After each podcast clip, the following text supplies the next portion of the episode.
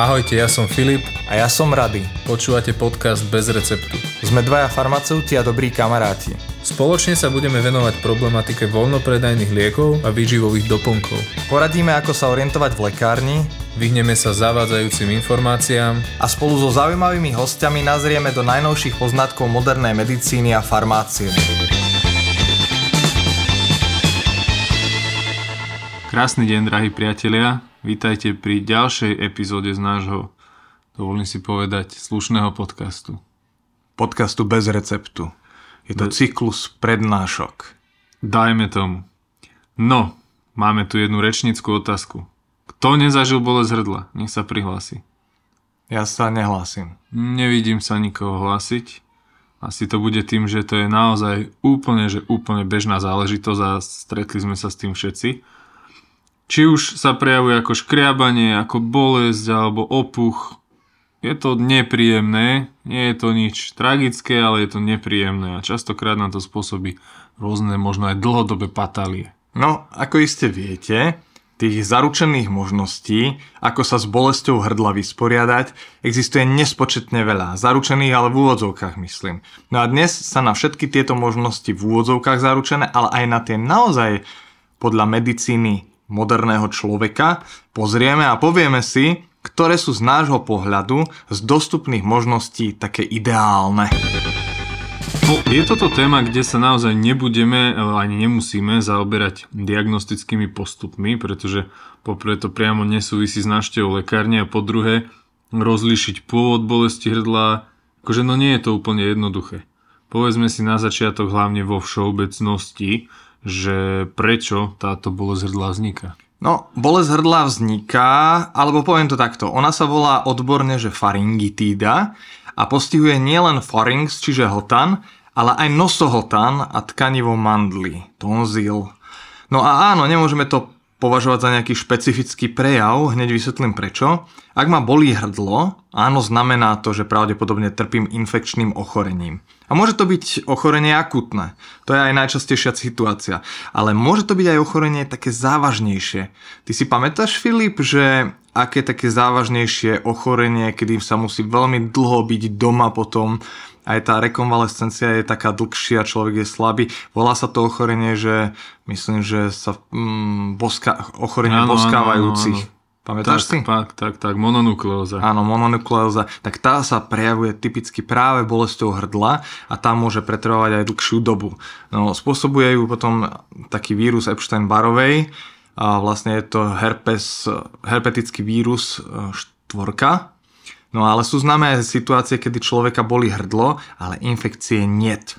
A ešte inak, hej, že niekedy sa u pacientov, ktorí bolesť hrdla nepopisujú vôbec, nájdu presne tie mikróby, ktoré inak tú bolesť hrdla často spôsobujú. Mm-hmm.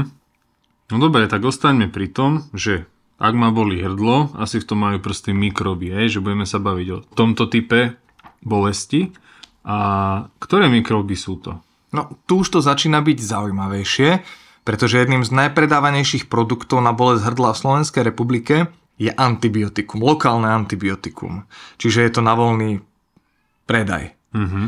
No a udáva sa paradoxne, že ak ťa bolí hrdlo a ak je pôvodcom nejaká infekcia, čiže je tam nejaký mikrob, ktorý spôsobuje že tú bolesť ťa neboli z toho, že si spieval. Napríklad, napríklad áno. presne tak vtedy je ten mikrob až zo 70 až 95% vírus. No mm-hmm. a mhm. vírus s antibiotikom no, no veľa no, spoločné nemajú, že? Nekamarátia sa. No, to znamená, že antibiotikum darmo budeme užívať na vírusom spôsobenú infekciu. Inými slovami, my to lokálne antibiotikum v podstate užívame uh, nesprávne. Alebo nie najsprávnejšie.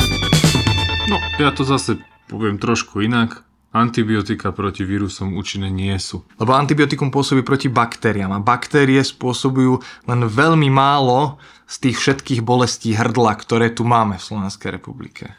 No ľudia to považujú milne za niečo silnejšie, účinnejšie, že však ma to preliečia a podobne a vďaka tomu sme na chvoste e, v Európe v rámci bakteriálnej rezistencie. Tak, tak. Ako hovoríš, no, takže ja to ešte zhrniem, dobre nakoniec. Ak si vezmeme vlastne 7 až 9 pacientov z 10, ktoré prídu do lekárne a budú mať bolesť hrdla toho vírusového pôvodu, akýkoľvek antibiotikum nielenže nepomôže, ale naopak ešte môže narušiť spoločenstvo prirodzených mikroorganizmov, tzv.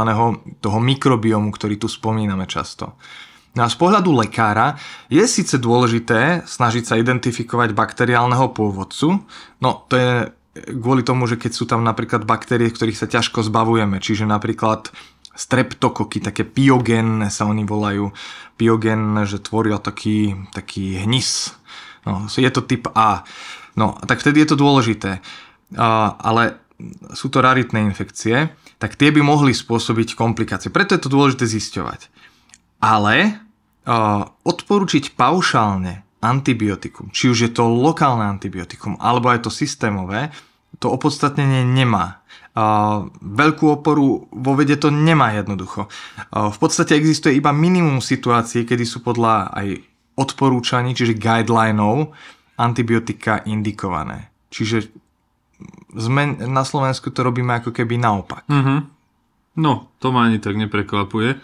No aké sú riziká tohto celého problému, aby sme si vedeli trošku dopodrobná to rozobrať a ten varovný prst trošku viac ukázať? No ty si to už povedal, to je tá rezistencia. rezistencia. Áno, to je tá rezistencia. To je najkomunikovanejšie riziko. Je rastúca jednoducho. My už máme baktérie, ktoré sú polyrezistentné, to sú tie supermikróby, hej, tak ich nazývajú laicky. No a v krajinách, kde napríklad neexistujú alebo sú opomínané guideliny, teda záväzné odporúčania, ako postupovať, tá antibiotická rezistencia rastie rýchlejšia. Ty si povedal, že Slovensko je jednou z nich a ja súhlasím. Tá druhá strana mince je to zbytočné narúšanie mikrobiomu, či už črevného, keď by sme podali systémové antibiotika v tabletke, alebo aj ústneho antibiotika na cmulanie. To je ten prípad, ktorý ja spomínam pri tej bolesti hrdla, že sa to nadužíva. No. Samozrejme, mm-hmm. ja tomu rozumiem, že mm, reklama, že v tej tablete je aj lokálne anestetikum, ktoré umrtví alebo znecitlivie to hrdlo, tú bolesť, čiže tomu pacientovi subjektívne pomôže. Ale ja si myslím, že tu treba uprednostniť iné prípravky, prostriedky. No mne hneď napadnú cmúlačky, čiže tvrdé pastilky, to je také synonymum liečby bolesti. Tých máme naozaj na policiach e, v lekárni priveľa, by som až povedal. A, ale takisto sa dnes už k ním dá zaradiť, ja neviem, nejaký sprej alebo nejaké kloktadlo a podobne. Je niečo ešte iné, alebo... Sú to tie štandardné prostriedky, majú skvelú vlastnosť tieto prípravky, niektoré, že poskytujú okamžitú úľavu. Netreba však preceňovať to, či naozaj prispievajú k skráteniu trvania ochorenia, čo v podstate ale nemusí byť nevyhnutne cieľom. Sme si povedali, že našim cieľom je znížiť tú bolesť u toho pacienta, hej, tie prejavy, ten diskomfort. Pastilky spreje obsahujú pravidla protizápalové látky, čiže také, ktoré sú podobné známemu rúžovému šťastiu ibuprofenu, čiže sú to látky hm, flurbiprofen, diklofenák, benzidamín, alebo potom antiseptika, a to je napríklad e, jód, to benzalkónium, ktoré sme spomínali, mm-hmm. alebo amylmetakrezol, alebo dichlor, benzen, metanol, alebo tridekán, amónium, hydrogenát, adipát. To je dobrý názov, čo? Wow, to je skvelý názov. No to je zaklinadlo. Sú v kombinácii s lokálnymi anestetikami. Lokálne anestetikum je vlastne, pre všetkých vysvetlím, je vlastne ako keby umrtvenie, my sme to volali hovorovo umrtví niečo, ale v skutočnosti je to znecitlivie na nejakú lokálnu časť, ktorej sa to lokálne anestetikum dotýka. No a to sú látky benzokain, lidokain. No a o, potom tu máme tú osobitú vec a to je to lokálne antibiotikum a to je tyrotricín. No, som to na teba vybalil teraz, čo? Teraz ako sa zorientovať v tom všetkom? No v podstate si vymenoval celé plénum produktov z lekárne, takže poďme vybrať naozaj tie, ktoré stoja za to. Predpokladám, že každý prípravok by sa mohol v určitej situácii použiť a bol by asi prínosom. No ale poďme sa zamerať na pacienta, ktorého boli hrdlo, ide do lekárne, nejde k lekárovi. Uh-huh. Typujem, že teda produkt s obsahom tyrotricínu nie je úplne najlepšie riešenie, to sme si už povedali. No a čo by si ako lekárnik ty odporučil? Máš pravdu, lokálne antibiotikum to nie je liekom prvej, prvej voľby. V tých guidelinoch nemajú miesto ani rastlinné extrakty, preto ani po nich by som nesiahol. Ale zo všetkého sa mi ako najvhodnejšia kombinácia javí jodové kloktadlo. Tam pozor na prípravu, na riedenie, pretože to sa musí nejakým spôsobom riediť. Takže ideálnej uh, situácii by sme to nariedili presne tak, ako je v návode a v ideálnej situácii nenecháme to kloktadlo starnúť. Mm-hmm. Čiže nemôžeme si urobiť zásobu na 2-3 dní, pretože to jodové kloktadlo potom zmení koncentráciu toho jodu, ktorý sa môže uvoľniť a tým pádom nebude účinné, nebude účinkovať.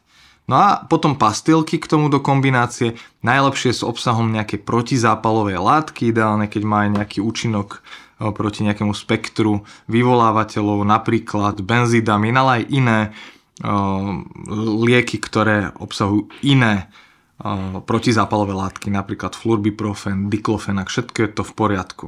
Čiže tieto látky nám zase poskytnú nielen protizápalový, ale aj uľavia nám od bolesti.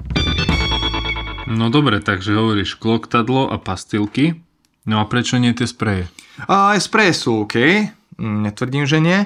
Teraz možno by aj lekári, niektorí krčiari nesúhlasili, možno by súhlasili. Podľa môjho názoru však kto vie kloktať, ale tam to záleží od tej schopnosti vedieť mm-hmm. dobre kloktať. Kloktaním umožňujeme v tomto prípade jódu o niečo lepší prístup k sliznici, k tkanivu, kde tá infekcia pravdepodobne šarapatí. Naopak pri pastilkách zase určitú chvíľu trvá, kým sa pozvolne rozpúšťajú v ústach. Čiže pôsobíme cieľene určitú dobu, nejakú dlhú dobu.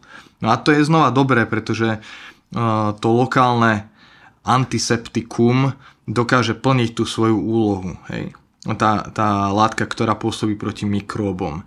Je však pravdou, že toto je skôr akože môj názor ako vedecky podložený fakt. Ano. Tak teraz to prizvukujem, že to nemám zdakade vyčítané, ja si to myslím. Áno, viete, akože dáva to všetko logiku, tak určite nespravíme zle, pokiaľ si zvolíme v rámci tej liekovej forme čokoľvek z toho, ale teda mali by sme siahnuť po prípravku s jódom.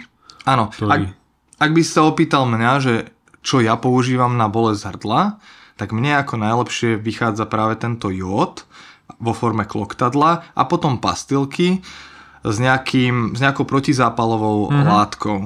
Hej? A to je napríklad ten benzidamín, tak ten rád e, používam. Ja som inak osobne aj nikdy nemal lokálne antibiotikum vo forme pastiliek, o ktorom sme sa bavili, aj keď teda sa to predáva na tony, ale mm, napriek tomu, že som bol zrdla má takisto verím teda tomu jodu, alebo to sa mi overuje plus nejaké pastilečky, je to ešte aj chutné, znecitlivé to, takže naozaj tam je to v poriadku. No a je niečo ešte, čo by si dodal? Vieš čo? Nejaká možno domáca liečba? Áno, znova by som chcel pozbudiť pacientov alebo našich poslucháčov, nemusia to byť pacienti, aj keď uh, bolesť hrdla asi zakúsi každý z nás v priebehu života. Ja som fanúšikom racionálneho používania dobrých liečiv, ktoré sú relatívne bezpečné, práve vtedy, keď to má zmysel. Čiže uh, nie nadužívania, zneužívania, ale vtedy, keď to má zmysel, použijem to liečivo, ktoré k dispozícii mám, ktoré je ľahko dostupné. A v tomto prípade ja si myslím, že ak ma boli hrdlo, ak niekoho boli hrdlo a je to neznesiteľné, obťažuje ma to, tak siahnime aj po uh, celkovom napríklad protizápalovom lieku. Čiže siahneme po ibuprofene, siahneme po paracetamole. Prečo nie? E, normálne tabletu. Napríklad na noc, pretože tá býva obyčajne uh-huh. zlá. Uh-huh. Prečo nie? Veď e, my sa lepšie vyspíme, uľaví nám to od bolesti a budeme e, oddychnutejší ráno a ľahšie budeme bojovať aj s tou chorobou. No výborne, takže ja si dovolím iba súhlasiť a skús nám to teraz zhrnúť, lebo Počuli sme tu niektoré naozaj názvy liečivých látok, ktoré zneli ako zaklinadla, tak skús to dať dokopy, že čo by si si ty zvolil pri bolesti hrdla? No, keďže sme sa zhodli, tak je jedno, kto z nás to zhrnie, aj keď uh, sa ti to teraz nechce, ale nechal si to na mňa. Daj si dobre. kávičku radšej. Daj si kávičku. Keď uh, mňa postihne bolesť hrdla, z hľadiska toho, že viem, že zrejme to bude spôsobené 7 z 10 krát, že to bude vírusom podmienené, zvolím také liečivo, ktoré dokáže pomôcť aj s vírusmi, aj s baktériami. Čiže mám pokryté obidve alternatívy. A to liečivo, ktoré by som zvolil, tak je jódový roztok vo forme kloktadla, čiže kloktam jód. Uh-huh. A k tomu si dopomáham čas od času pastilkami, ktoré obsahujú molekulu benzitamín.